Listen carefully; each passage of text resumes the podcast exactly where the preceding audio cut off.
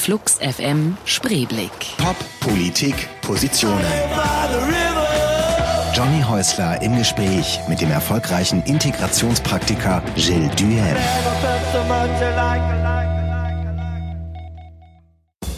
Gilles Duhem, neunzehnhundertsiebenundsechzig in Montreux in Frankreich geboren, wächst in Paris auf. Er studiert zunächst Betriebswirtschaft, Finanzen und Politologie, später Stadt- und Regionalplanung.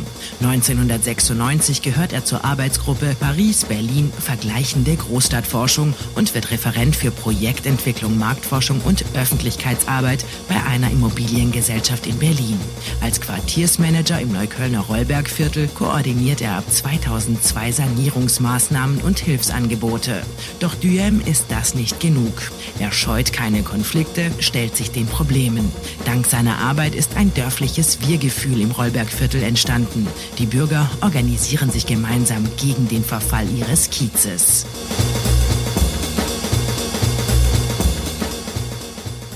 Herzlich willkommen, Gilles. Geht's dir gut? Ja, mir geht's ganz gut, danke. Super. Ähm, Gilles Duhem, ähm, ich habe dich angekündigt, du wurdest schon angekündigt, ein bisschen in so einem kleinen Trailer. Du bist eigentlich Politologe und Volkswirt, richtig? Ja, das Stadtplaner vor allen Dingen. Stadtplaner, wie, äh, erstmal, also man hört ja schon an deinem Namen, du bist äh, Franzose. Ja. Ähm, welche Ecke? Ich komme aus Paris. Direkt aus Paris. Ja. Und ähm, was hat dich wann nach Berlin verschlagen? Also ich kam nach Berlin und vor lauter Schreck fiel die Mauer. Also so hat die Story okay. angefangen. Äh, nee, aber ernsthaft, ich habe ähm, Politikwissenschaft und Geschichte in Paris studiert und, und Volkswirtschaft.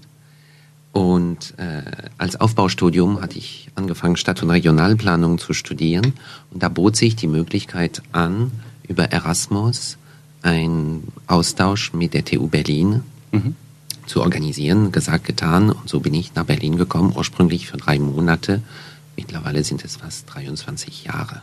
Das war vor dreiundzwanzig Jahren. War denn, ähm, also dein Deutsch ist äh, großartig inzwischen nach dreiundzwanzig Jahren. Könnte man jetzt sagen, ja, muss es ja auch, aber über Sprache werden wir noch viel reden. Ist gar nicht so natürlich, dass das Deutsch dann sehr gut ist. Ähm, was war denn, was war denn das, warum du gesagt hast, das ist jetzt meine neue Stadt, hier bleibe ich?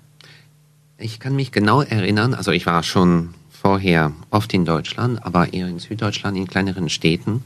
Da habe ich gemerkt, das ist nur ein kurzer Aufenthalt, aber nichts für mich. Wenn man aus der Großstadt kommt, ist es nicht so. Und das stand überhaupt nicht zur Debatte. Ich kam an, das war November, also neunundachtzig, kurz nachdem die Mauer gefallen ist. Also ein paar Tage danach. Und die Stadt war natürlich, in, also kochte hoch. Also mhm. da war wirklich eine ganz tolle Jubelstimmung in, in Westberlin. Ich kam da an, in Kreuzberg, am Görlitzer Bahnhof, und ich bin von der U-Bahn ausgestiegen und habe bei Studenten gewohnt, auch im Rahmen dieses Austausches. Und da wusste ich, hier kann ich bleiben, hier kann ich mir vorstellen, zu bleiben. Und ich war gerade dabei, also mich mit zweiundzwanzig, dreiundzwanzig Jahren, mich ein bisschen zu orientieren und mir zu überlegen, was möchte ich jetzt aus meinem Leben machen. Also mhm. der, der erste Studiengang war abgeschlossen, aber dann steht man irgendwann auch ein bisschen vor der Frage und vor dem großen Nichts, ja, was machst du denn eigentlich? Hm. Und äh, dieser Studiengang der Stadt- und Regionalplanung gab mir die Möglichkeit, Berlin erstmal sehr gut kennenzulernen, noch eine Diplomarbeit über Potsdam zu schreiben, und viele Sachen haben sich einfach ergeben. Also nach der, nach der Wende war plötzlich Berlin ein Eldorado für meinen Berufszweig mhm. und das war so ein bisschen Zufall, dass ich da war. Ich wäre beinahe nach Dortmund gegangen, zum Institut für Stadt- und Regionalplanung der Universität Dortmund, und fast an der letzten Sekunde habe ich mich für Berlin entschieden. Also das war eigentlich nicht richtig geplant. Geplant war auch nicht, fast ein Vierteljahrhundert mittlerweile auch hier zu bleiben. Und wahrscheinlich war es dann auch nicht geplant, in diesem sozialen Bereich zu arbeiten, oder? Nein, in dem überhaupt, du jetzt bist. Überhaupt nicht. Ähm, ich habe erstmal äh, ziemlich lange für Franzosen hier gearbeitet, kurz nach der Wende, also in dieser Aufbruchstimmung, in dieser ganzen Spekulantenstimmung. Da kam jeder nach Berlin und dachte, der kann ganz schnell bauen und ganz schnell was umsetzen. Dem war natürlich nicht so, weil da gab es auch ganz, ganz viele Probleme erstmal zu lösen, nach der Auflösung der D D R. Und dann habe ich fast zehn Jahre lang für die Treuhandliegenschaftsgesellschaft gearbeitet, mhm. als Standortentwickler. Ähm, die Treuhandliegenschaftsgesellschaft war eine Tochtergesellschaft der Treuhandanstalt und hat sich um nicht mehr betriebsnotwendige Liegenschaften gekümmert. Und mhm. da war ich in der, in dem Team, das äh, für Berlin zuständig war. Und wir haben versucht, diese Liegenschaften so für den Verkauf vorzubereiten, also zu parzellieren, zu entwickeln, abzureißen, Bodenatlassen zu kartieren und so weiter. Also eine typische Stadtplaneraufgabe, die ich fast zehn Jahre lang äh, gemacht habe und die mir auch sehr viel Spaß gemacht habe. Und dann bist du irgendwann von den... Von der, von der architektonischen Stadtplanung zur menschlichen Stadtplanung gegangen. Ja, und das war auch wiederum ein bisschen ein Zufall. Ähm, meine beste Freundin in Paris, die damals einen Laden hatte, in dem ich viel gearbeitet ha- habe für alte Dokumente, die hat äh, alte Bücher, alte Schriftstücke bekannter Menschen verkauft, sogenannte Autographen. Also mhm. eine Autographenhandlung hatte sie, äh, fast zwanzig Jahre lang. Wurde zweitausendeins sehr krank und äh, dann habe ich mit, beim, mit meinem Job bei der T L G aufgehört, um ihr auch zu helfen. Ich bin viel zwischen Paris und Berlin gependelt, das Jahr zweitausendeins. Und irgendwann klingelte bei mir das Telefon. Ein Freund von mir war am Apparat und sagte mir, sagt dir Quartiersmanagement was? Mhm. Ich sage, natürlich sagt mir Quartiersmanagement was. Das ist dieses Bund-Länder-Programm der E U seit neunzehnhundertneunundneunzig in Deutschland für äh, Stadtgebiete mit besonderem Entwicklungsbedarf, mit sozialem Entwicklungsbedarf vor allem. Und dann fragte er mich oder sagte mir, konntest du dir vorstellen, als Stadtplaner mit uns zusammenzuarbeiten? Wir sind gerade dabei, als Träger uns um ein Quartiersmanagementsgebiet zu bewerben, im Rollbergviertel, hättest du Lust dazu? Dann, das war die Zeit, was meiner Freundin besser ging, und ähm, da habe ich zugesagt und wir haben uns beworben und wir wurden angenommen. Und so hat das Abenteuer Rollbergviertel am erster erster zweitausendzwei im Schneesturm bei minus zehn Grad angefangen. Und wie das dann weitergeht, hören wir im Verlauf dieser Sendung. Erstmal Leslie Clio, Twisten. Gilles Duhem ist zu Gast im Studio hier. Ähm, Quartiersmanagement haben wir gerade schon erwähnt. Inzwischen bist du Geschäftsführer eines Vereins, aber wir reden gleich erstmal noch mal ein bisschen über dieses Quartiersmanagement, zu dem du dann gekommen bist. Ähm, aber erst wolltest du noch auf Frankreich, Deutschland eingehen, oder? Kann ich auch eingehen. Kannst du machen? Kann ich auch eingehen. Also Deutschland, Frankreich, das ist immer so eine ziemlich komplizierte Geschichte. Das war eine Geschichte mit vielen Brüchen, mit vielen Kriegen, äh, erst seit fünfzig Jahren, ungefähr fünfzig, sechzig Jahren mit viel Versöhnung. Äh, und ich bin der festen Überzeugung, dass das deutsch-französische Tandem der Kern Europas bleiben muss, also ist erstmal und unbedingt mhm. bleiben muss, wenn wir möchten, dass unser Europa sich weiterhin nach vorne bewegt. Und diese deutsch-französische Geschichte hat mich auch dazu bewogen, vielleicht auch die Musik, die ich mir aussuchen durfte mhm. für diese Sendung, die fünf Titel, die ich mir aussuchen durfte. Ich habe mir lange darüber Gedanken gemacht, was ich mir da aussuche. Und ich bin mir sicher, einige äh, Ihrer Zuhörer werden bestimmt ganz erschrocken sein, was da nun kommt durch den, durch den Sender jetzt. Aber das war mir auch ein Bedürfnis, diese Palette auch zu zeigen und diese Kontinuität auch in der Zeit. Also von Dann lass uns doch erstmal darüber reden. Du hast mitgebracht, jetzt haben wir Orpheus in der Unterwelt, Jacques Offenbach. Willst du das ja. erstmal hören? Wollen wir das erstmal machen? Warum hast du das mitgebracht? Das sage ich, das sage ich dir, warum ich das mitgebracht habe. Jacques Offenbach, wie der Name so schön sagt, auf Französisch Jacques Offenbach, mhm.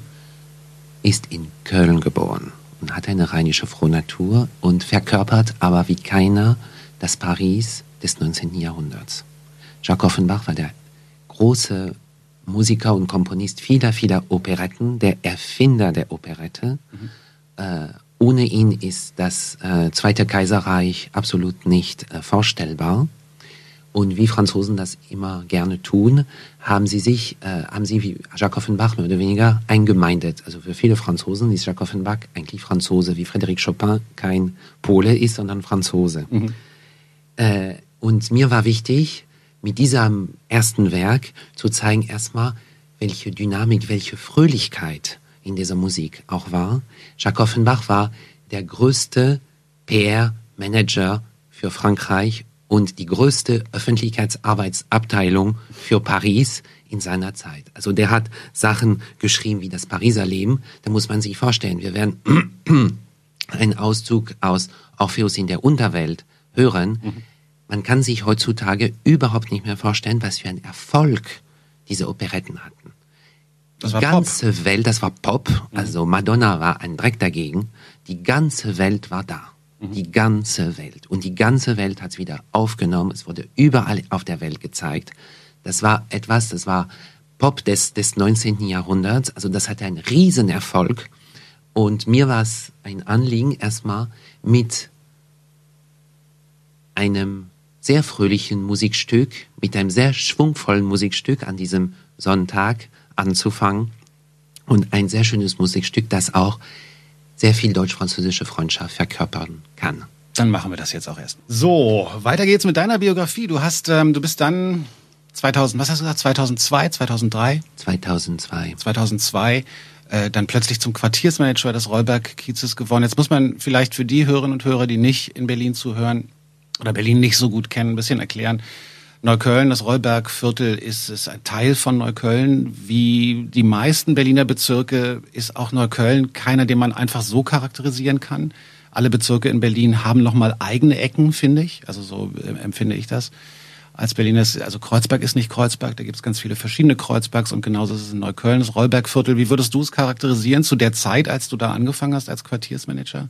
Erstmal sollte man, da bin ich auch nicht äh, umsonst Stadtplaner, vielleicht mit ein paar Maßstäben anfangen. Berlin ist eine Stadt von achthundertachtzig Quadratkilometer. achthundertachtzig Quadratkilometer, das ist neunmal die Pariser Innenstadt. Mhm. Das ist neunmal die Stadt Paris, ohne die Vororte. Das ist schon eine enorme Stadt. Von der Fläche her ist es vergleichbar mit dem Ruhrgebiet, mhm. zwischen Duisburg und Dortmund.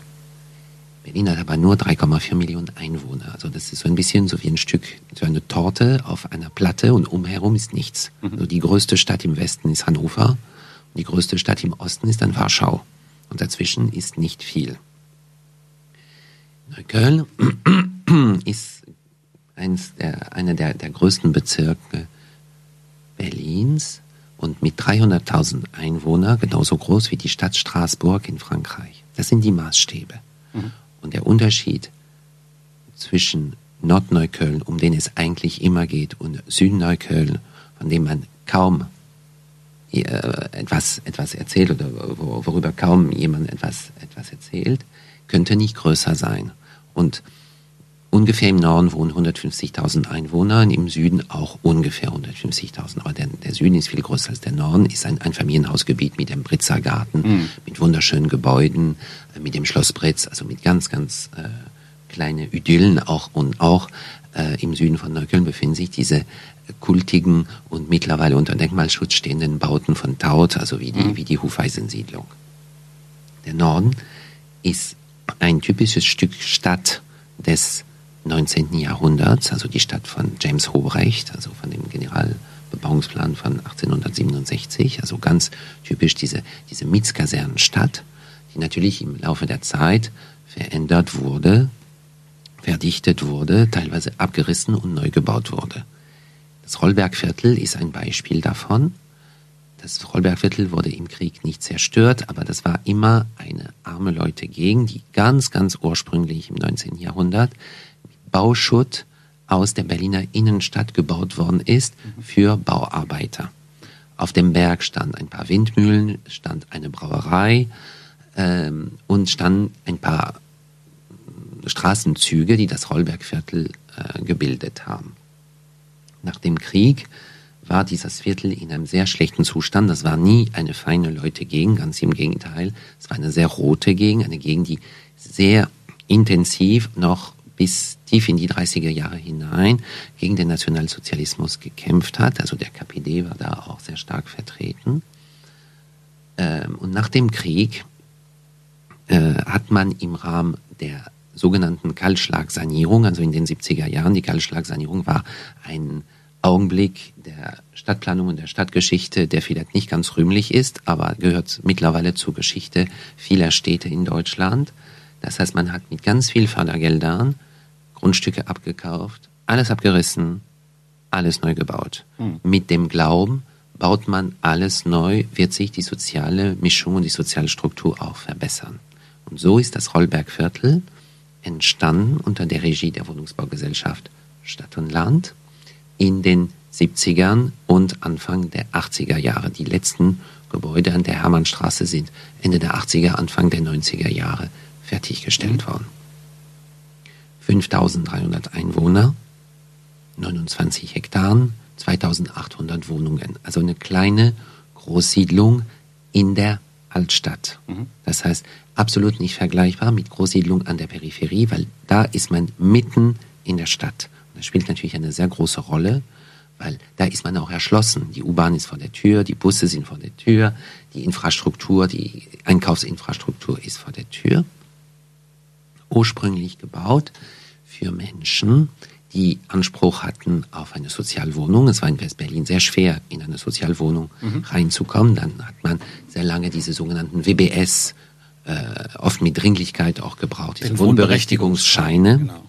um überhaupt reingehen zu dürfen. Und da war das Prinzip so aufgelegt, Menschen, die wenig verdienen, die in der Industrie zum Beispiel arbeiten, die am Fließband arbeiten, kleine äh, Angestellte verschiedener Firmen, wohnen erstmal im sozialen Wohnungsbau, dann machen sie langsam Karriere, verdienen auch mehr im Laufe der Jahre. Da, ab einem bestimmten Punkt, wenn sie mehr verdient haben, mussten sie eine sogenannte Fehlbelegungsabgabe bezahlen für die Wohnung. Und da war die Hoffnung, wenn die Fehlbelegungsabgabe dann groß, hoch genug ist, dann ziehen die Menschen weg, nehmen sich auf dem freien Markt eine Wohnung, die genauso teuer ist dann, dass die, als die Sozialwohnung. Mhm. Und da kommen andere rein. Also das war so ein bisschen so ein Noria, so ein, ein bisschen so ein Noria-Prinzip, so ein, ein bisschen mhm. so ein Aufzugsprinzip, ein Sozialaufzugsprinzip gedacht. So die Theorie. Die Praxis sah aber sehr schnell ganz anders aus. Ähm, erstens äh, kamen in einer ersten Welle die Menschen, die im Rollbergviertel ursprünglich gewohnt haben, sind größtenteils nicht zurückgekommen, als man das neue Rollbergviertel gebaut hat. Da haben viele Migrantenfamilien, überwiegend türkische Familien erstmal, sind eingezogen.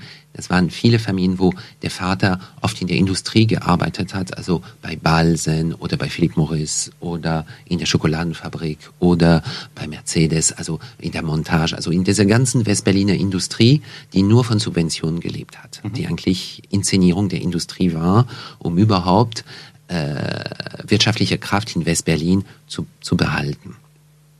So. Und das war die, das war die erste Welle. Da kam dann die Wende. Und die Wende, mit der Wende erlebte man plötzlich die Massenarbeitslosigkeit der niedrig Qualifizierten. Man erlebte auch äh, das Verschwinden dieser Arbeitsplätze. Und parallel dazu hatte mit der, mit der Wende, mit dem Mauerfall eigentlich nichts zu tun, aber das kam parallel. Da kamen große Wellen von Flüchtlingen aus von Palästinensern aus dem Libanon. Das war, der, das war die Zeit des Krieges, neunzehnhundertachtundachtzig, neunundachtzig, neunzig. Ich glaube, das war die Zeit, wo, wo Israel auch in den Libanon einmarschiert ist. Also ich, ich weiß nicht mehr genau, aber das war ungefähr die Zeit. Und da sind viele Flüchtlinge, Palästinenser aus dem Libanon und äh, auch Kurden aus dem Libanon nach Deutschland gekommen und darunter relativ viele auch in Berlin. Erstmal als Flüchtlinge. Und so hat man die in der Stadt verteilt, und zwar da, wo es diesen Sozialwohnungsbaubestand gab und wo viele Wohnungen auch schon zu der Zeit, zu dem Zeitpunkt leer standen. Das hat dazu geführt, dass die soziale Mischung natürlich erheblich gestört wurde, weil in diesem sozialen Wohnung, nach diesem sozialen Wohnungsbauprinzip wurde per se fast immer die Mittelschicht eliminiert. Mhm. Weil äh, kaum hatten die Leute mehr Geld, mehr Bildung, mehr Einkommen, dann durch dieses Fehlbelegungsabgabeprinzip, dann sind die wieder ausgezogen. Das heißt, da hat man schon äh, angefangen durch das System, also systembedingt, äh, das Grab dieser Siedlung auch zu graben, indem die Mischung, die soziale Mischung zwischen den Menschen überhaupt nicht mehr stimmte. Aber hat das nicht viel früher schon in den siebzigern angefangen? Also ich weiß von, ähm, von, von Bekannten und Freunden, dass zum Beispiel die, ähm, was damals Gastarbeiter hieß in den, in den siebzigern, die haben ja so einen Stempel in ihren Ausweis gekriegt, wohin sie ziehen dürfen. Also die erste Welle von, ähm, von türkischen Migranten, die hatten, ähm, die durften nach Kreuzberg ziehen, nach Neukölln, aber auch nur Nordneukölln, Wedding noch, und dann, es gab noch einen anderen Bezirk oder so. Das heißt, man hat diese Leute ja schon damals in den siebzigern eigentlich verteilt auf ganz bestimmte Gegenden in Berlin. Hat das nicht somit also viel früher angefangen? Das ist richtig. Das hat auch eine Rolle gespielt. Aber für das Rollbergviertel hatte noch viel mehr eine Rolle gespielt, der Weggang der Industrie. Okay.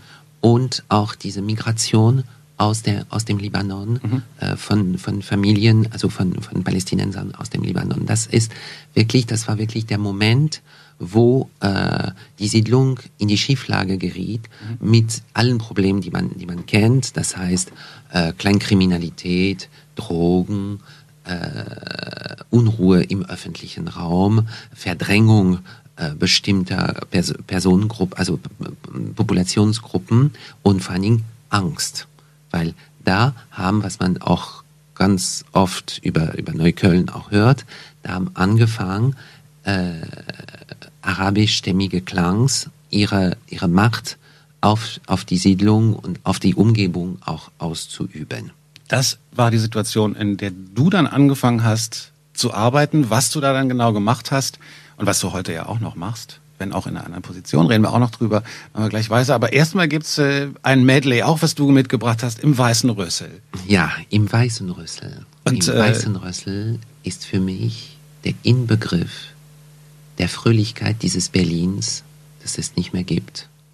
Das Weiße Rössl, das, weiß, das wissen viele nicht, wurde uraufgeführt im Berliner Schauspielhaus neunzehnhundertdreißig oder neunzehnhundert. Jetzt haben wir schön ähm, ein bisschen Neuköllner Geschichte gehört von dir oder, oder Rollbergviertel-Geschichte. Ähm, wusstest du damals, als man dich angerufen hat und gesagt hast, kannst du dir vorstellen, da Quartiersmanagement zu machen, ähm, wusstest du, was äh, für ein äh, Schmelztiegel nicht, nicht problemfrei da auf dich zukommt und auf dich wartet? Oder hast du erstmal gesagt, ach ja, Neukölln kenne ich so ein bisschen? Darüber habe ich mir überhaupt keine Gedanken gemacht. Okay. Und ich muss ehrlich sagen, also mit dem, mit dem Rückblick von zehn Jahren, da merkt man, das ist eine Art von Arbeit, die man auch ein bisschen mit Learning by Doing irgendwie tut. Du hast keinen äh, sozialpädagogischen Nein, Hintergrund oder so, ne? Und du hast in, irgendeiner, in irgendeinem Interview hast du auch ges- wurde, wurdest du gefragt, ob du irgendeine pädagogische Ausbildung hast, und hast du gesagt, nee, zum Glück nicht. Um Gottes Willen, nee. Also keine Grundsatzdiskussion, sondern mhm. tun. Ähm, und mit diesem, mit dem, mit diesem, mit dieser Quartiersmanagementsaufgabe, es war am Anfang auch überhaupt nicht klar, was man tun soll. Weil da waren ganz viele Vorschriften, da war Geld.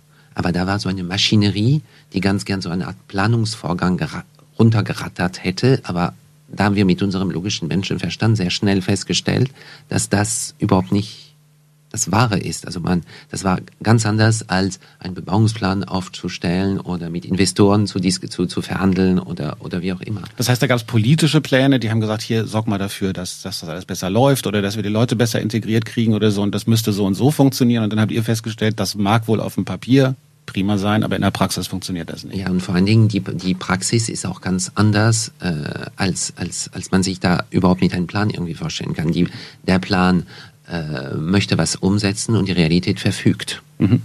Ähm, und es, ich habe lange gebraucht, um wirklich eine ganz, ganz einfache Definition von diesem Job irgendwie hinzubekommen, weil viele Kinder haben uns immer gefragt, was machst du denn in diesem Büro? Und da musste ich mhm. mir etwas einfallen lassen. Ich konnte Ihnen nicht sagen, wir sind dafür da, um Akteure im sozialen Raum zu vernetzen. Dann mhm. hätte keiner verstanden, was das ist. Mhm. Ich habe den Kindern immer gesagt, weißt du, das ist ganz einfach. Ich habe große Ohren und ich habe große Augen. Und ich höre alles, was hier passiert. Und wenn ich merke, irgendwas funktioniert nicht gut oder etwas ist kaputt oder da ist Dreck oder da streiten sich auch Menschen, dann versuche ich, dass es besser wird. Und das ist mein Job. Und dafür habe ich auch ein bisschen Geld. Wenn man merkt, der Spielplatz ist kaputt oder der Sand muss ausgetauscht werden, dann äh, gibt es auch ein bisschen Geld, um das zu tun. Das ist das, was ich tue. Mhm.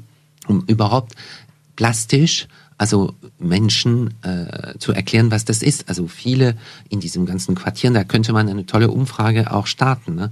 So in, in, in den Kiezen mit einem Mikrofon rumzulaufen, wo überall Quartiersmanagement ist seit über zehn Jahren, und fragen, haben Sie davon schon gehört? Mhm. Und ich bin mir fast sicher, zu achtzig Prozent der, der Fälle würden die Menschen sagen, nee, noch nie gehört, was mhm. ist das denn? Weil es ist sehr, sehr schwer, auch Menschen zu erreichen. Das Glück war, dieses Viertel ist für das Programm sehr, sehr klein. Das heißt, man erreicht die Menschen viel einfacher wie im Dorf. Mhm. an die sind sie auf dem Dorfplatz und auf dem Dorfplatz und es funktioniert immer gut und das war eigentlich sind die Lehre dieser Jahre und das ist, was dann die Arbeit des, des Fördervereins Morus vierzehn, für den ich jetzt arbeite, geleitet hat. Es geht nur, indem man Sachen macht und anbietet, die den, die Menschen anspricht und wo sie auch beteiligt werden und wo sie auch etwas sehen. Mhm. Äh, das soll ein Fest sein, ein Essen, also Sachen, die wirklich für alle sichtbar sind und nicht Grundsatzdiskussionen. Das bringt absolut nichts. Man nennt dich ja auch gern, also in, in den verschiedenen Zeitungsgeschichten, die ich über dich gelesen habe, nennt man dich auch gern Integrationspraktiker. Ähm, was dann genau dieser Unterschied ja ist von der Theorie in die Praxis. Du gehörst ja zu den Leuten, die nicht nur darüber quatschen die ganze Zeit, was müssen wir machen, um äh, diese, dieses Miteinander von Kulturen und Religionen und so weiter hinzukriegen und äh, verschiedenen äh, und sozial auszugleichen, da wo, wo Hilfe genötigt wird, benötigt wird. Ähm, Aber du bist jeden Tag da, ihr, du bist ja nicht alleine, ihr arbeitet mit diesen Menschen, ihr habt wahnsinnig viel Freiwillige, ja, die die euch helfen. Und du hast gerade schon erwähnt, Morus vierzehn e V ist jetzt äh, der Verein, in dem du arbeitest, denn dieses offizielle, in Anführungszeichen, Quartiersmanagement, da da gab es irgendwann einen Bruch, zweitausendsechs, zweitausendsieben. Ähm, du musst mal sagen, ob die Geschichte stimmt, weil ich... Äh, weil es so ein bisschen zeigt, wie schnell Dinge schiefgehen können. Ähm, angeblich lag das auch so ein bisschen daran, du hast eine E-Mail versehentlich. Ja, aber das war, das, war, das war nicht nur das. Oh, das war nicht der Grund. Es war okay. Schon sehr lange war der Wurm drin, mhm. weil dieses Programm wollte eigentlich ruhige, gefügige Buchhalter der mhm. öffentlichen Hand haben. Und mhm. wir haben, wir waren alles außer das. Wie viele Leute wart ihr damals? Wir waren immer ein kleines Team von, von drei Personen. Mhm. Und ich muss sagen, da hat, hatte es auch schon die Jahre davor auch extrem viel Frustration hatte sich da angestaut, weil ich glaube, in keinem der Aufgaben, die ich jemals übernommen habe, habe ich so viel Misstrauen und Missgunst des Auftraggebers erlebt, wie in diesem System. Mhm. Das hat mich auch extrem überrascht. Also von Seiten des Senats? Von Seiten der öffentlichen Hand mhm. überhaupt. Und es gab einen Punkt, das war so schlimm, ich sehe uns noch nach einer Sitzung, wir haben uns hingesetzt und ich habe meine Kollegin Renate gesagt, Renate, lass uns aufhören, wir kriegen hier Krebs. Mhm. Die töten uns. Diese Bürokratie tötet uns. Die werden uns töten, ausspucken und der Dank wird ein Tritt in den Hintern sein. Dann lass uns lieber einen Bruch machen und rausgehen. Und da gab es verschiedene Eklats in allen möglichen Himmelsrichtungen, unter anderem auch politischer Art, mhm. weil wir uns geweigert hatten, im S P D-Wahljahr einen C D U-Politiker nicht zu empfangen, obwohl das uns ausdrücklich verboten wurde, haben wir das trotzdem gemacht. Also das, das muss man nochmal, das habe ich auch gelesen und das muss man nochmal sagen, also es sollte... Ähm Irgendeine C D U-Delegation oder so, no, wollte war, sich eure Arbeit ganz ansehen. Einfach. Eines Tages klingelte das Telefon und dann war ein Bundesmin- das Bundesministerium von Maria Böhme am Telefon und sagte, in drei Wochen, vier Wochen empfangen wir einen Politiker aus Paris, mhm. äh, der auch für den Minister für Integration und wir haben an sie gedacht, sie sind Franzose, das ist vom Ministerium um die Ecke, wir kommen äh? vorbei, es passt total gut. Wir waren natürlich total glücklich, das war für den Kiez natürlich ein, eine Chance. Mhm.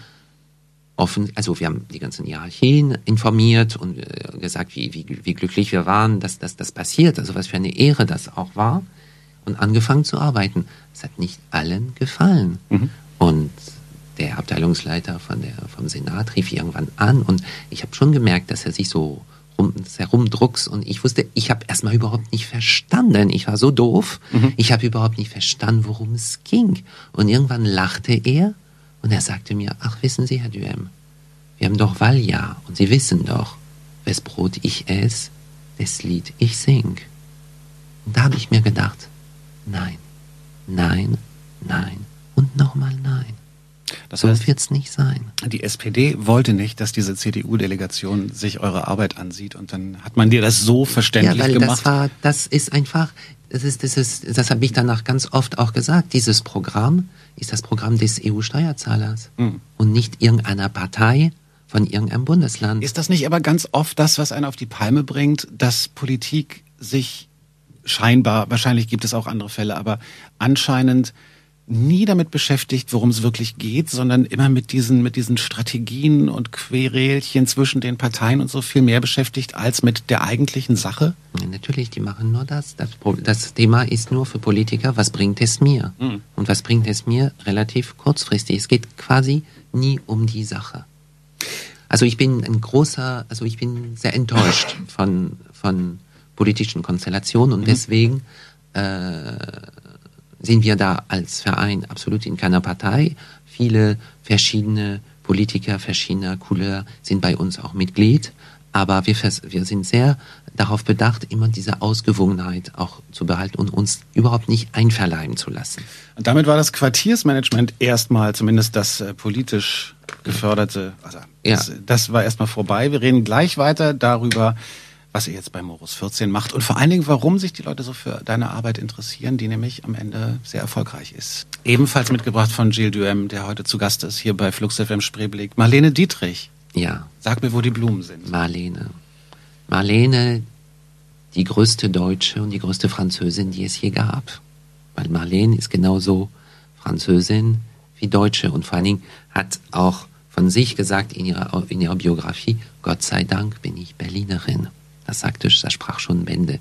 Und ich habe ein Lied mitgebracht, das ich sehr mag, das auch ein bisschen diese, diese Traurigkeit, diese Brüche, die in der deutschen Geschichte auch sind, ein Friedenslied, ein Lied, das nach dem Krieg äh, in den sechziger Jahren von Marlene gesungen wurde, was, ein Lied, das dann auch überall um die Welt ging und äh, ein Lied, das für mich auch äh, die Nachkriegszeit darstellt und der Versuch dieser Versöhnung zwischen Frankreich und Deutschland nach dem Zweiten Weltkrieg. Machen wir weiter mit deiner Arbeit, die auch wahrscheinlich mit Versöhnung zu tun hat, oder? Auch nicht unbedingt. Nö? Nee, nicht Musst unbedingt. Du da keine Leute versöhnen? Gibt es nie Streit? Ja, es gibt, ne, Streit gibt es immer. Wo es zwei Menschen gibt, gibt es immer drei Streitgründe. Mhm. Also das ist einfach strukturell bedingt. Nee, also ich glaube, diese Arbeit ist viel mehr, was mir sehr liegt und was mir wichtig ist, ist vor allen Dingen dieser jungen Generation von jungen Berlinern. Äh, und ich sage das auch mit Absicht, weil es gibt nichts, was mich mehr ankotzt als diese ganzen Begriffe von Migrationshintergrund oder wie auch immer. Das sind diese Kinder und da sind sowohl ihre Eltern, ihre Familiengruppen als auch die deutsche Welt immer ein bisschen pikiert, wenn ich das sage. Das sind Deutsche, ob die das wollen oder nicht. Die sind mhm. so deutsch, die sind so deutsch sozialisiert. Einmal war ich mit Jugendlichen aus hier in Frankreich und da hat man gemerkt, wie deutsch sozialisiert die sind. Die wollen immer Araber sein und ich bin Türke. Mhm. Ich sage, du bist so deutsch, das gibt's überhaupt nicht mit, dein, mit deinem Pausenbrot, mit deiner Stulle und mit der Art, wie du über die Straße okay. gehst. Du, du merkst das sogar gar nicht mehr. Äh, und mir ist wichtig, diesen jungen Europäern beizubringen oder zu zeigen, wie die Monopoly-Spielregeln der Gesellschaft richtig funktionieren. Mhm. Und um sie für die Zukunft aus, auszurüsten. Und es, es hat auch einen ganz pragmatischen Hintergrund. Ich möchte in dreißig Jahren oder in zwanzig Jahren, dass irgendeiner von denen meine Rente bezahlt und irgendwann auch meinen Rollstuhl schiebt. Mhm. Mehr ist es nicht. Und als Steuerzahler der E U möchte ich diese große Gammelei, die leider Gottes auch entsteht, nicht nur hier, sondern in vielen Ballung, Ballungszentren der großen europäischen Städte, äh, diese ganze Gammelei, die möchte ich einfach nicht kautionieren. Ich möchte einfach nur mit meinen beiden Händen versuchen, ein kleines, eine kleine Bewegung in die richtige Richtung zu setzen. Und auch wenn das nicht so viel fruchtet, dann kann ich mir immer sagen, ich habe es probiert. Ich habe nicht nur diskutiert, ich habe es getan. Es funktioniert ja aber scheinbar. Also das Rollbergviertel, äh, ist, das, das, man hat schon den Eindruck, dass da einiges funktioniert, dass die Stimmung besser geworden ist unter mhm. den Leuten, also das Miteinander besser geworden ist.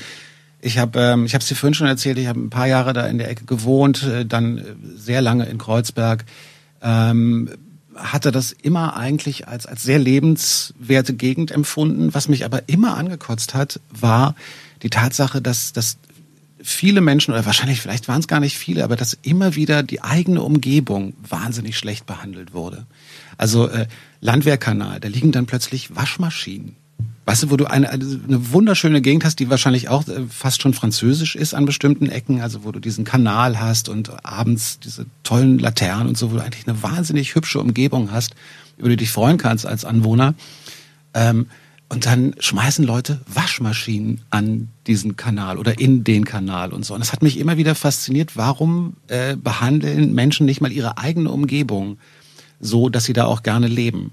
Ist das für dich auch eine Herausforderung? Ist ja, das was? Und das ist eine Herausforderung. Und da glaube ich, da stellst du wie wiederum die Frage wieder sehr europäisch und du, du verkennst etwas.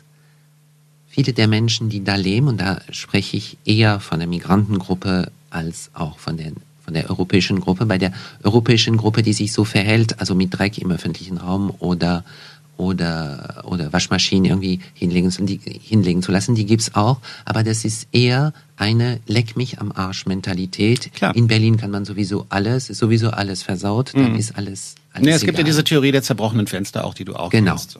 Genau, und äh, aber bei der Migrantengruppe, vor allen Dingen Migranten, die aus dem Libanon, aus der Türkei, äh, aus ganz anderen Ländern äh, als Europa kommen, muss man einfach wahrnehmen, und da spricht wieder der Stadtplaner, dass die Kultur des öffentlichen Raumes ein sehr europäisches Gut ist. Und zwar ein relativ neues Gut der Zeit der Aufklärung. Das heißt, die Qualität, das, die Qualität der öffentlich, des öffentlichen Raumes und wahrzunehmen, dass öffentlicher Raum auch allen gehört und gepflegt werden soll oder muss, ist eine relativ neue Errungenschaft in der Geschichte Europas, und wir haben viele Familien, das, das, das fasziniert immer jeden. Wenn man nach Hause geht, das ist dann die Innenwelt, dann sind die Wohnungen sehen aus wie geleckt, da könnte man vom Fußboden essen, mhm. und draußen lässt man alles auf den Boden fallen. Aber jetzt hast du doch gerade gesagt, also jetzt sagen wir mal die äh, libanesischen Migranten irgendwie, gut, das ist, ist jetzt vielleicht noch nicht ganz so lang, aber du hast ja selber gesagt, es sind alles deutsche Kinder, die hier leben. Die leben ja auch nicht in der ersten Generation oder zweiten hier. Also gerade die äh, türkisch- und arabischstämmigen ähm, Berlinerinnen und Berliner nicht. Aber, sondern die sind jetzt schon seit vielen Generationen hier. Und ist das wirklich so, dass der öffentliche Raum in diesen Herkunftsländern was anderes ist? Also da sagt man dann, das ist nicht meine Aufgabe? Das ist äh, der öffentliche Raum in der arabischen Stadt zum Beispiel, mhm. ist immer Restraum. Okay. Und man ist nur zuständig immer, das sind Stammesgesellschaft, das sind Stämme. Wichtig mhm. ist die Familie, wichtig ist die Gruppe um die Familie herum mhm. und nicht Gesellschaft. Und das ist ein kardinaler Unterschied, wenn es um öffentlichen Raum geht. Man hat versäumt, viel konsequenter und viel intensiver diese Kultur und diese, diesen Wert des öffentlichen Raumes den Menschen auch beizubringen. Und parallel dazu hat eine, eine ganz falsche Wahrnehmung auch stattgefunden. Egal, was man macht, irgendjemand anders, den man nicht bezahlt, wo es nichts kostet, räumt sowieso auf. Mhm. Also, warum sich anstrengen? Und das ist, die Verknüpfung ist im Kopf einfach überhaupt nicht. Die Verknüpfung ist da zum Beispiel bei, bei der Pflege des öffentlichen Raums nicht, aber bei anderen Sachen. Ich kann mich erinnern, als im Rollbergviertel plötzlich Wasseruhren in die Wohnung eingebaut worden sind. Es war ein ganz langer Kampf, weil viele der deutschen Mieter, die eigentlich kleinere Haushalte sind und älter sind und viel weniger verbrauchen, haben sehr, sehr lange dafür gekämpft, dass diese Wasseruhren eingebaut werden. Mhm. Da war das Geschrei aber immens, weil plötzlich hatten Leute dreitausend, viertausend Euro mhm. an Wasserkosten, an Nachzahlungen für Wasserkosten, mhm. weil überhaupt nicht klar war, wie man damit auch wirtschaften. Man, das ist was, was vielen auch fehlt. Also dieses, dieses, dieses Gefühl oder diese Wahrnehmung, wie wirtschafte ich? Was mache ich mit meinem Geld? Wo, sie, wo ist die Gewichtung und was kostet was? Und das ist nicht, weil das Wasser aus dem Wasserhahn so kommt, dass es auch kostenlos ist. Das ist nicht, weil die Straße jeden Morgen sauber gefegt wird, dass es nichts kostet. Also die Wahrnehmung für diese ganzen Kostbarkeit der Dienste des Staates ist sehr unterentwickelt. Mhm. Und führt auch dazu, dass man diese Räume natürlich vernachlässigt oder damit nicht, äh, nicht pfleglich umgeht. Und das ist natürlich ein Erziehungsproblem. Und über diese Erziehung reden wir gleich noch ein bisschen weiter. Mit Gilles Duhem. Gilles, du hast gerade von Erziehung geredet, du hast aber auch geredet davon, wie wichtig für ähm, türkisch- und arabischstämmige Menschen die Familie ist, dass äh, hinter der Stammeszugehörigkeit, hast du gerade gesagt, ähm, die gesellschaftlichen Ansprüche zurückstehen. Ist das äh, eine der größten Herausforderungen, die du siehst, wenn wir uns Gedanken darum machen, wie wir Bezirke wie Neukölln oder wie einzelne Teile Neuköllns und wie wir das besser hinkriegen können, dass die Leute gut miteinander klarkommen, dass wir anständig äh, auch die Kinder anständig ausbilden können. Du hast mal gesagt, die Eltern erreicht man nur über die Kinder, deswegen arbeitet ihr viel mit Kindern und Jugendlichen zusammen. Ähm, wie wie kriegt man dieses dieses ähm, das ist ja nicht nur, also der die fehlende Empathie für gesellschaftliche Fragen ist doch nichts, was nicht auch in deutschen Kreisen vorhanden ist, oder? Ich glaube, das ist ein bisschen was anderes. Und es geht nicht nur um Neukölln, sondern es geht auch viel, viel mehr auch um die Zukunft der europäischen Gesellschaft überhaupt und der westlichen Gesellschaft überhaupt. Die westliche Gesellschaft fußt auf Individuen und nicht auf einen Stamm. Man, man bildet sich sein eigenes Netzwerk, aber das eigene Netzwerk ist nicht deckungsgleich mit meiner Blutfamilie. Mhm. Und das ist ein Kardinalunterschied. Na? Und diese, das, das Thema findet man hier in Neukölln, findet man auch in den französischen Vororten, findet man überall, wo ges- Menschengruppen, die nach diesem Stammesdenken noch funktionieren, plötzlich in Berührung kommen mit dieser westlichen Welt, die wirklich ganz anders tickt. Und was also, macht ihr, um den Leuten das beizubringen? Wir versuchen den Kindern klar zu, klar zu, zu zeigen, dass sie Individuen sind, mhm. dass sie eine Meinung haben dürfen, ihre Meinung, dass sie ihre Meinung artikulieren dürfen und vertreten dürfen. Und dass man nicht unbedingt sich dem Willen des Clans, des Onkels, der Eltern fügen muss. Mhm. Bei vielen Jugendlichen, die an der Schwelle sind des achtzehnten Lebensjahres, sage ich denen immer, in einem Monat bist du achtzehn. Das ist dann dein Leben. Das ist nicht, was will der Onkel, was will die Tante, was will der Stamm, muss ich die Cousine aus, vom Dorf irgendwie heiraten? Musst du nicht. Warum müssen wir nach so vielen Generationen das immer noch betonen? Warum hat das nicht in gewisser Hinsicht, naja, ganz alleine kann das nicht funktionieren, aber im Grunde genommen ist ja dieses, dieses Leben, diese, diese andere Kultur auch drumherum. Also man sieht das ja dann zum Beispiel an Freunden, dass die vielleicht irgendwie nicht so familienbezogen aufwachsen, dass sie vielleicht selber eine Entscheidung treffen, wie wie möchte ich leben, wie möchte ich arbeiten oder so. Also warum dauert das Jahrzehnte, bevor sich das so ein bisschen mischt, durchsetzt? Ist es nicht so, dass sich viele Familien dann auch zurückziehen mussten und sich so ein bisschen wieder auf sich selbst besonnen haben, weil die Gesellschaft um sie rum ihnen auch nicht viel zu bieten hatte oder sie gar ausgeschlossen hat? Und das glaube ich nicht. Also ich glaube, das siehst du wieder sehr gut Mensch. Sag nicht Gutmensch zu mir, weil es gibt Leute, die nehmen das immer so als als als so komische Beleidigung. Ähm, ja. Erstmal ist ja Gutmensch kein schlechtes Wort, aber es gibt so Kreise, die nehmen das als Beleidigung. Deswegen bin ich da immer so ein bisschen pissig. Ja, also gut, ich finde, das, das ist das ist nicht richtig. Okay. So, so funktioniert es nicht. Das wird erstmal nicht von alleine funktionieren, weil Integrationswege sind Wege mit Schmerzen. Ohne Schmerzen, ohne Veränderung, ohne Blut, Schweiß und Tränen keine Integration. Also so P C zu glauben, man trifft sich und man findet den Nachbarn nett und man trifft sich so zufällig und nicht verbindlich, um etwas zusammen zu tun, das wird keine Veränderung hervorrufen. Niemals. Parallel dazu muss man immer denken, Menschen sind extrem neoliberal, alle, egal wo die herkommen, und sehen nur eins, ihr eigenes Interesse.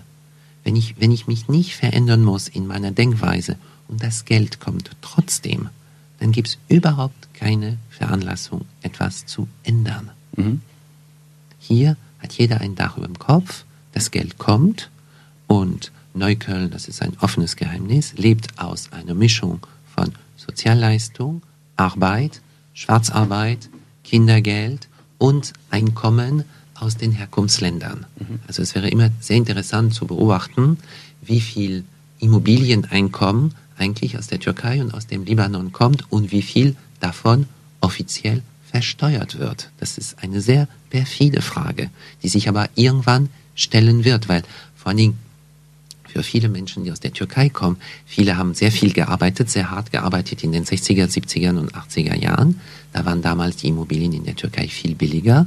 Das heißt, mit ein paar tausend D-Mark konnte man in der Türkei relativ viel kaufen oder sich Häuser bauen, ah, die dann vermietet okay. sind. Mhm. Und das erzählen uns auch die Kinder mittlerweile. Die sagen, wir kommen mhm. in den Urlaub, da müssen die Mieter raus. Okay, verstehe. Und da frage ich mich einfach nur, wie wird es einfach zusammen gerechnet? Oder ist es einfach mhm. nur ein zusätzliches Plus, was einfach so kommt und mhm. was in der Statistik nicht auftaucht? Das kann natürlich auch sein. Aber das führt natürlich dazu, dass solange der Druck zur Veränderung nicht entsteht, äh, da gibt es keine Veränderung. Und vor allem, man darf auch nicht vergessen, dass viele Migranten, und zwar egal wo die her sind, äh, Stadtviertel wie Neukölln sind nur eine Station. Für die, die im Kopf gewiefter sind, gebildeter, besser Deutsch können, sich mehr bewegen, äh, mental und, und, und physisch, dann ist es nur ein Sprungbrett und dann ist man weg. Das Problem solcher Stadtviertel ist, dass alle Mittelschichten weg sind. Mhm. Die deutsche, die türkische, die serbokroatische, die polnische, die, die türkische, die arabische, egal welche, die Mittelschichten sind weg. Und Mittelschicht ist immer das Öl und auch der Sprit einer Gesellschaft, das spornt die Menschen an. Deswegen bin ich so froh, dass mittlerweile in Neukölln so viele junge Menschen nach Neukölln ziehen, durch mhm. diese ganze Hipsterwelle, weil endlich mal, sage ich, die Kinder sehen endlich mal Leute aus der Mittelschicht, die mhm. was anderes tun. Und dafür ist es extrem gut. Ist das tatsächlich so, dass das anspornt? Ich kann mir vorstellen, dass es ja auch... Ähm Da kommen dann, du hast es sehr richtig als so Hipster beschrieben, also man muss jetzt dazu sagen, im, in einzelnen Bereichen Nordneuköllns gibt es inzwischen so, dadurch, dass Kreuzberg teurer geworden ist, Mitte sowieso nicht mehr geht preislich, kommen viele junge Menschen dahin, die vielleicht gerade in die Stadt ziehen, siedeln sich in Neukölln an, machen die eigenen Cafés auf, was zu einem viel heterogeneren Stadtbild führt. Was ich auch erstmal total begrüße. Ich kann mir aber auch vorstellen, dass da dann die, die Kiezbewohner auch sagen, aber was wollen die denn jetzt plötzlich hier?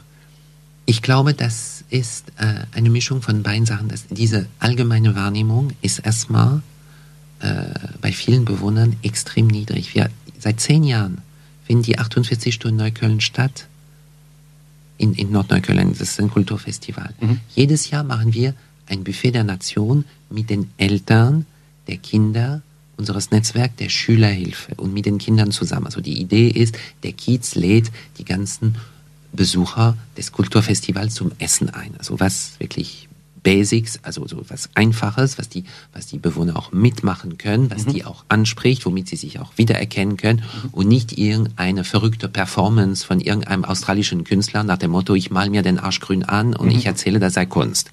Weil das wollte ich auf keinen Fall. Mhm. Ich muss jedes Jahr aufs Neue allen erklären, was die achtundvierzig Stunden Neukölln sind. Es wird ausgeblendet. Die Welt, die nicht Familie ist, existiert einfach nicht. Das existiert nicht. Ich gebe dir nur ein Beispiel. Einer der Jungs, eine ganz, ganz nette Familie, eine ganz, ganz nette Familie, äh, äh, die Jungs laufen ziemlich gut in der Schule, es ist keine Katastrophe, also weder äh, Drogendealer, noch äh, Zuhälter, noch äh, äh, Klauer von ich weiß nicht was, also ganz normal. Ich sage, die kamen aus dem Urlaub zurück und ich sage, Mensch, das ist ja schön, Dschihad, wo wart ihr denn da? Ja, wir waren in der Türkei, in so einem muslimischen Hotel und du weißt doch, dass in diese Hotels, wo die Männer und die Frauen so getrennt baden können, da haben wir auch viel Spaß gehabt und ich war mit meinen Cousins und mit, mein, mit, mein, mit meinem Onkel auch da. Ich sage, Mensch, das ist ja schön, du siehst, du siehst total braun aus, das war bestimmt lustig. Zu wie viel wart ihr denn da? Und der Junge sagt mir, aber mit der nat- größten Natürlichkeit der Welt, wir waren siebzig. Wenn du ein, ein Familienkreis von siebzig Personen in Urlaub hast, mhm. dann brauchst du die Außenwelt überhaupt nicht mehr. Wozu denn auch? Diese Familien, wir leben sehr, sehr eng mit denen zusammen, die sind überhaupt nicht in der Unterbeschäftigung, die sind in der Mega-Hyperbeschäftigung, weil es gibt immer eine Hochzeit, es gibt immer eine Beschneidung, es gibt immer eine Beerdigung, es gibt immer einen Besuch aus der Türkei, aus dem Libanon, es gibt immer einen Onkel, es gibt immer eine Tante. Im Grunde genommen, was die Kinder brauchen, das ist vielmehr Ruhe und Konzentration. Die sind, die, die haben ein extrem intensives Familienleben, was dazu führt, dass für den Rest kaum Zeit übrig bleibt. Und das nimmt man sehr oft überhaupt nicht wahr. Zeit ist auch so ein Thema, wo ich auch schon viele Zitate von dir zu gelesen habe. Machen wir gleich weiter mit erstmal hier Charity Children, Empty Vicious Nights. Gilles Duhem ist zu Gast bei Flux F M Spreeblick. Er ist Geschäftsführer von Morus vierzehn e V, einer, ja, unter anderem viel Schülerhilfe im Rollbergviertel, im Rollbergkiez von Nord-Neukölln hier in Berlin. Hat gerade, du hast gerade schon ganz viel erzählt über Familie. Es gab mal die Frage an dich in einem, in einem Video-Interview, das man auch auf YouTube findet, ähm, war mal die Frage an dich gerichtet, schafft sich Deutschland ab? Natürlich in Bezug auf dieses Sarrazin-Buch, und du hast äh, geantwortet, nein, es erfindet sich in solchen Bezirken neu oder so in der, in der Art, hast du das gesagt. Äh, das kannst du noch mal ein bisschen ausführen, glaube ich. Ist das... Äh, Es gibt ja Leute, die sagen, okay, wenn das nicht klappt, wenn die irgendwie sich nur auf die Familie konzentrieren, wir leben aber hier in der Gesell- Gesellschaft, die gesellschaftliche Pflichten und Aufgaben auch hat, dann müssen sie halt gehen. So, dann, wenn es ihnen hier nicht passt, so diese üblichen Sprüche. Ähm, kann das funktionieren so? Weil äh, du bist schon auch der Meinung, dass wir uns daran gewöhnen müssen, dass verschiedenste Kulturen zusammenleben. Du sprichst von Europa. Und ähm, dann frage ich mich schon, wenn du sagst, für die ist die Familie so wichtig, kämpfst du dann nicht gegen so ein bisschen dieses Familiengefühl an, wenn du sagst, die Jungs kommen zu uns und ich sage, gut, du musst dich jetzt selber kümmern, das ist jetzt dein Leben ab achtzehn, das ist jetzt nicht mehr wichtig, was der Onkel sagt, sondern jetzt musst du dein Leben selber in die Hand nehmen. Klappt das oder ist dann nicht die Familie immer stärker?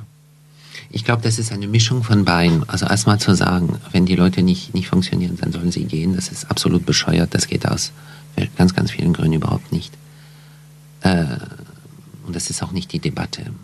Die Debatte ist vielmehr für mich, Kinder und Jugendliche mit der Gebrauchsanweisung der Gesellschaft auszustatten. Mhm. Was sie danach damit tun, ist dann ihr Problem. Warum schafft das die Schule nicht? Die Schule schafft das nicht, weil die Schule erstmal zu viele Kinder auf einem Fleck hat, die die, die, die, die gleiche, ähm, ähm, die gleiche, die gleichen Merkmale haben. Und zweitens, da ist die Schule immer viel zu viel Vorsicht, viel zu vorsichtig in ihrer, in ihren Aussagen. Die Schule hat immer Angst vor allem. Angst vor den Eltern, Angst vor den Vorschriften, Angst vor den Kindern, Angst vor der Umwelt. Und somit, somit kann es überhaupt nicht weitergehen. Also somit, somit wird das auch nicht, nicht, das meine ich nicht, ich meine, so, so, somit kann man sowas, diese Werte überhaupt nicht vermitteln. Wir machen nichts anderes, als zu sagen, pass mal auf, die Gesellschaft, das ist wie Monopoly spielen. Es gibt Regeln und sie sind so, so und so. Wichtig ist für mich, dass diese Kinder und Jugendlichen die kennen, was sie danach damit machen, also was sie daraus machen, ist dann deren Problem. Aber wichtig ist immer, sehr konsequent zu sein. Wer A sagt, muss auch B sagen. Und ich glaube, was ich in der Gesellschaft von heute vermisse, ist diese mangelnde Konsequenz bei der Handlung des Einzelnen.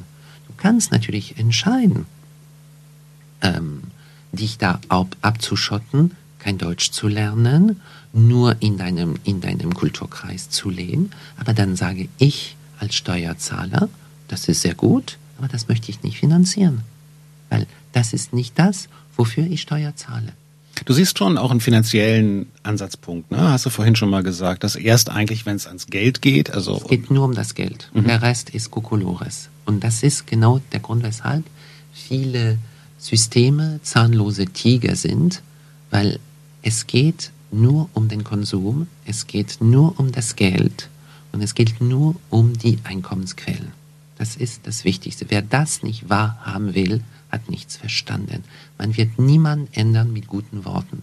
Wenn Sachen nicht schmerzen und Schmerz ist, Finanz ist Schmerz, dann ändert sich nichts an Verhalten. Warum denn auch? Es gibt keinen Grund. Man stellt die Frage immer andersrum. Man stellt immer die Frage und sagt, ja, die müssen sich aber ändern. Und ich sage, warum? Warum müsste sich der deutsche Penner, der schon beim zehnten Bier morgens auf der Parkbank in der Hermannstraße ist, warum sollte er sich ändern, bitteschön? Das heißt, wenn er versorgt werden muss, wenn er eine gesundheitliche Versorgung braucht, wenn er plötzlich obdachlos wird, wenn dies oder wenn das passiert, Er wird trotzdem abgefangen. Da gab's, es, gab kein, es gibt keinen Motor, um sich zu verändern. Es gibt keinen Ansporn. Warum denn auch? Und das, vor allen Dingen in einer Stadt wie Berlin, die ein bisschen ein Pseudo, Pseudotraum ist, wo man das Gefühl hat, alles ist schön billig und man kann fast ohne zu arbeiten und immer mit irgendwelchen Gelegenheitsjob und ein bisschen wie ein Lebenskünstler äh, leben. Berlin ermöglicht das, ist natürlich dieses Phänomen viel stärker als zum Beispiel in Westdeutschland. Als die Hartz-vier-Reformen eingeführt worden sind, mhm. hatten wir plötzlich in Nordneukölln eine riesen Migrationswelle von Menschen, die aus dem Ruhrgebiet gekommen sind und die gesagt haben, wenn schon harzen, dann bitte schön in Berlin harzen. Das ist viel billiger. Das ist eine total logische Entscheidung. Jetzt gibt es natürlich noch einen Unterschied zwischen Leuten, die das als, ich benutze mal absichtlich den englischsprachigen Begriff Lifestyle sehen und das bewusst und absichtlich machen und sagen, ich äh, lege mich auf die faule Haut, und zwischen denen, die vielleicht durch Pech, Umstände dahin gekommen sind, dass sie auf der Parkbank liegen. Also da gibt es ja schon einen Unterschied, ob ich das sozusagen bewusst nutze, dieses System, und auch ausnutze, oder ähm, ob es mich auffangen muss, weil ich es alleine vielleicht nicht mehr hinkriege.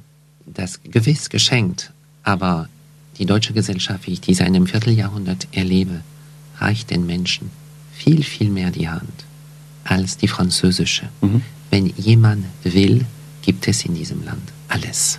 Es gibt alle Möglichkeiten, sich weiterzubilden, alle Möglichkeiten, eine Entziehungskur zu machen, alle Möglichkeiten, wieder an eine Wohnung ranzukommen. Natürlich nicht äh, in Berlin-Mitte oder in Kreuzberg, was man, weil man Kreuzberg nicht verlassen möchte. Berlin entdeckt auch jetzt mittlerweile auch wieder, dass Zentralität einen Preis hat, und das ist ein sehr gesundes Phänomen. Das ist die Marktwirtschaft, nennt man das. Äh, aber nichtsdestotrotz reicht die deutsche Gesellschaft allen, und ich betone das wirklich mit Absicht, allen extrem die Hand. Vorausgesetzt, man respektiert und man hat verinnerlicht die Monopoliespielregeln, die in dieser Gesellschaft gelten. Aber das sind doch auch Regeln teilweise, die, also ich verstehe, was du meinst, und ähm, sind doch aber auch teilweise Regeln, also wir haben jetzt gerade festgestellt, ich weiß jetzt nicht die genauen Zahlen, es ist nach wie vor für äh, Kinder von Immigranten mit bestimmten Namen zum Beispiel wesentlich schwieriger, Ausbildungsplätze zu kriegen, Arbeit zu kriegen. Ähm, selbst wenn sie einen ähnlichen Abschluss gemacht haben, dann ist es trotzdem schwieriger für sie. Das sind ja auch teilweise, wenn du so sagen willst, sind das ja auch Teile der Spielregeln. Dass ja. Wenn du Mohammed heißt, ja. ist es einfach schwieriger wenn, bei der Bewerbung, als ähm, wenn du Gerd heißt. Wenn du migrierst, musst du immer, und davon kann ich wirklich ein Lied singen, du musst Rückschläge erleben, Zugeständnisse machen und immer wissen, du wirst nie einen so tollen Job bekommen als in deinem Herkunftsland. Das ist Fakt. Und ich sag's dann mal andersrum. Wir haben so liberalen Gesellschaften und so viel Demokratie. Hier ist keiner gezwungen zu bleiben. Keiner muss bleiben. Wenn man sich diskriminiert fühlt, nicht wohl fühlt, kann man immer das Land wechseln. Da ist kein Zwang hier, wir sind nicht in der D D R, wir sind nicht eingesperrt.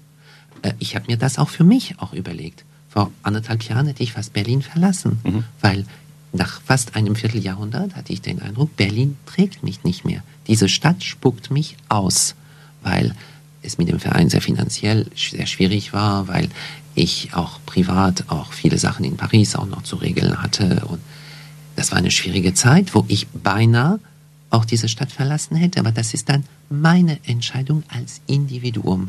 Es gibt nichts mehr, was ich hasse, als Leute, die sich hinsetzen und sagen, ja, ich bin so, ich werde so diskriminiert, ich, äh, ich habe eine schlechte Note gekriegt, weil ich Araber bin. Ich sage, du hast keine schlechte Note gekriegt, weil du Araber bist, du hast eine schlechte Note gekriegt, weil du nichts kannst. Also jetzt setzt du dich hin und arbeite gefälligst. Und dann wird's besser.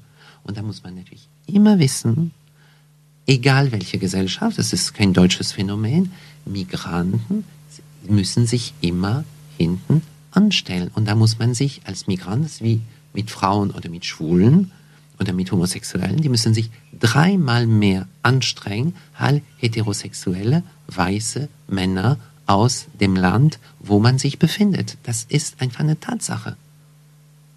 So, Gilles, da musst du jetzt aber auch noch ein bisschen was zu sagen. Barbara, Göttingen. Barbara, die zweite Grande Dame des, äh, der Sendung nach Marlene.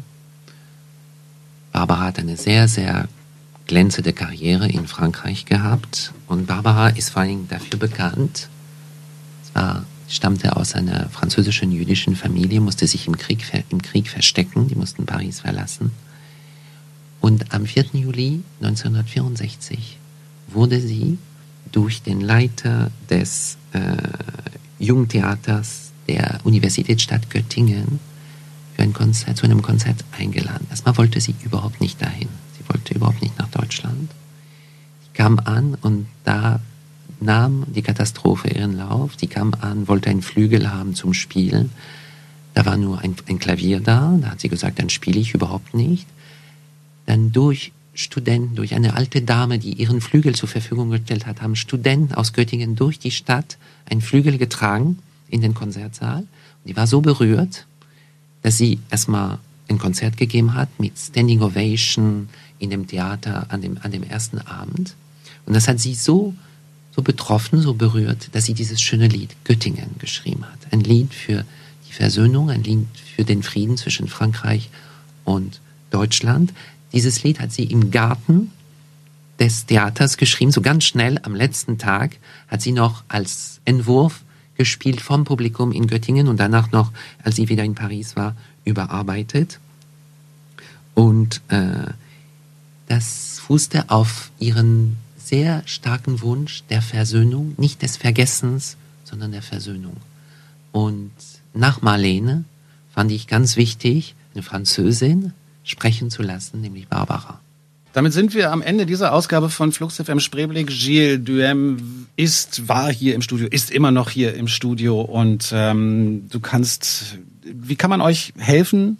Morus vierzehn e V, wo sitzt ihr in Berlin? Also vielleicht sollte ich ein bisschen erklären, was wir eigentlich sind. Dieser Verein wurde zweitausenddrei gegründet im Rollbergviertel von einer Gruppe von Bewohnern, die einfach schlicht und ergreifend die Schnauze voll hatte, dass die Presse dieses Viertel immer wieder in den Dreck zieht. So hat es angefangen. Ein Gemeinschaftshaus im Quartier stand mehr oder weniger leer. Ihr seid fast hundert Leute, die da, äh, nicht natürlich die ganze Zeit, aber die da immer wieder helfen, oder? Ja, ja, aber das dazu noch später noch, noch etwas. Also da sind nicht immer hundert Leute dabei. Nein, klar. Ähm, und dieser Verein wurde gegründet, erstmal ganz profan, um dieses Gemeinschaftshaus zu betreiben. Ein Ort der Begegnung, wo jeden Mittwochmittag ein Bewohnermittagstisch stattfindet, wo ganz viele kulturelle Veranstaltungen stattfinden. Ein Ort, wo die Möglichkeit besteht, dass die Bewohner, ihre Freunde und Leute von draußen sich kennenlernen, sich treffen, also so eine Art Marktplatz des Dorfes Rollberg äh, zu bespielen. Seit zweitausendsieben haben wir mit Hilfe vieler, vieler Ehrenamtler aus der Stadt, mittlerweile sind es fast hundert, ein Netzwerk der Schülerhilfe aufgebaut, ausschließlich für die Kinder und die Jugendlichen, die im Rollbergviertel leben. Und es geht in erster Linie darum, Deutsch zu sprechen, Lesen, Schreiben, Rechnen, die ganzen Basics zu lernen mhm. und ganz profane Sachen auch zu verinnerlichen, wie was ist ein Termin, was ist sich verabreden, was ist kommen, was ist ein Kalender, was ist absagen, wenn man nicht kommt. Mhm. Was bedeuten diese Basics der zwischenmenschlichen Kommunikation? Mhm. Und was ist auch ein Individuum zu sein, um wieder zurück auf deine Frage von vorhin auch zurückzukommen. Diese Anleitung fürs Leben, von der du gesprochen hast. Dass jeder für sich einfach als Mensch, als Einzelperson und nicht als Gruppe wahrgenommen wird. Mittlerweile ist dieses Netzwerk sehr erfolgreich. Die Kinder sind schon mehrere Jahre auch schon dabei. Es ist immer sehr viel Arbeit, neue Freiwillige zu finden. Mehr über diesen Verein und über das, was wir tun, findet man natürlich im Internet unter w w w punkt morus vierzehn punkt d e, also Morus wie Thomas Morus, M O R U S vierzehn punkt d e, weil wir in der Morusstraße vierzehn sitzen, so, so einfach ist das. Wir sind ein Verein, der sich ausschließlich privat finanziert. Wir kriegen keine Fördergelder vom Staat. Das ist zwar eine Knochenarbeit, aber das gibt uns sehr, sehr viel Gestaltungsfreiheit. Und äh, man muss sich wirklich bei vielen Menschen bedanken, die ihre Zeit, ihre Energie, aber ihre finanziellen Mittel in diesen Verein investieren, damit das kleine Abenteuer immer wieder weiterläuft. Seit zweitausendsieben ist der Verein die Träger dieses, dieses Netzwerk der Schülerhilfe, hat sich auch erweitert und, und verfestigt. Wir werden im, am neunzehnten Oktober zehnjähriges Jubiläum feiern. Das ist ein wichtiges Ereignis für diesen Verein. Wir suchen natürlich nach wie vor Mitstreiter, also Leute, die sich, die Vereinsmitglied werden wollen, die sich auch als Schülerhelfer betätigen wollen, die sich engagieren wollen, die uns ihre Netzwerke auch öffnen, weil wir versuchen für Jugendliche oder angehende, ähm, angehende Azubis auch die Netzwerke zu eröffnen. Das ist das, was die Kinder am meisten brauchen. Ein kleiner Junge von dreizehn Jahren war neulich bei mir, wollte Fahrzeugingenieur, möchte Fahrzeugingenieur werden. Das ist ein großer, ein großer Traum. Der kam zu mir und sagte, weißt du, ich komme da zu dir, weil ich weiß, ihr kennt viele Leute und mhm. ich kenne niemanden. Und ich habe eine Rundmail geschickt und du kannst dir nicht vorstellen, wie viele unterschiedliche Leute sich gemeldet haben. Total nett, also dieser, dieser Wille der deutschen Gesellschaft zu helfen. Da nochmal, um auf das von vorhin nochmal zurückzukommen, mhm. wie die deutsche Welt auch hilft, wenn man die gesellschaftlichen Spielregeln einhält und ver- verstanden hat. Also ganz viele Menschen, die ich überhaupt nicht kannte, die mich angemeldet haben und gesagt haben, also für Ehrenjan gäbe es wieder das oder das oder schaut äh, im Internet unter der und der und der Adresse. Also wirklich eine Welle mhm. der Sympathie und der Solidarität. Und deswegen äh, machen wir auch diese Arbeit, weil wir sind alle Macher und keine, keine Diskutierer, nicht nochmal eine Tagung, nicht nochmal ein Thesenpapier, mhm. nicht nochmal ein Workshop, sondern sich lieber mit zwei oder drei Kindern hinsetzen und man liest zusammen, man schreibt zusammen, man, äh, man lernt, die, man lernt die, die Vokabeln für den Test, für die Fremdsprache, man lernt Mathematik, man macht wirklich die ganzen Basics, die da die Kinder ausrüsten für die Welt und für die Zukunft. Und darauf kommt es letzten Endes an. Und unter morus vierzehn punkt de findet ihr mehr zu dieser Arbeit und könnt vielleicht auch mal ein bisschen was machen. Gilles, ich danke dir, dass du hier warst. Vielen Dank für deine Zeit. Vielen Dank. Und weiter viel Erfolg. Dankeschön. Tschüss. Au revoir. So sagt man das ja. Ich habe nichts über Driver's Seat gesagt. Stimmt. Willst du noch was sagen? Ja, natürlich. Dann mach schnell. Driver's Seat, das ist der Sound von Berlin. Das ist zwar kein deutsches Lied, das ist das einzige amerikanische Lied, das ist ein Lied von neunzehnhundertsiebenundsiebzig von, einem Engli- von einer englischen Gruppe.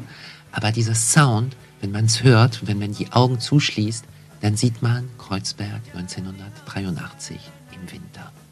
Und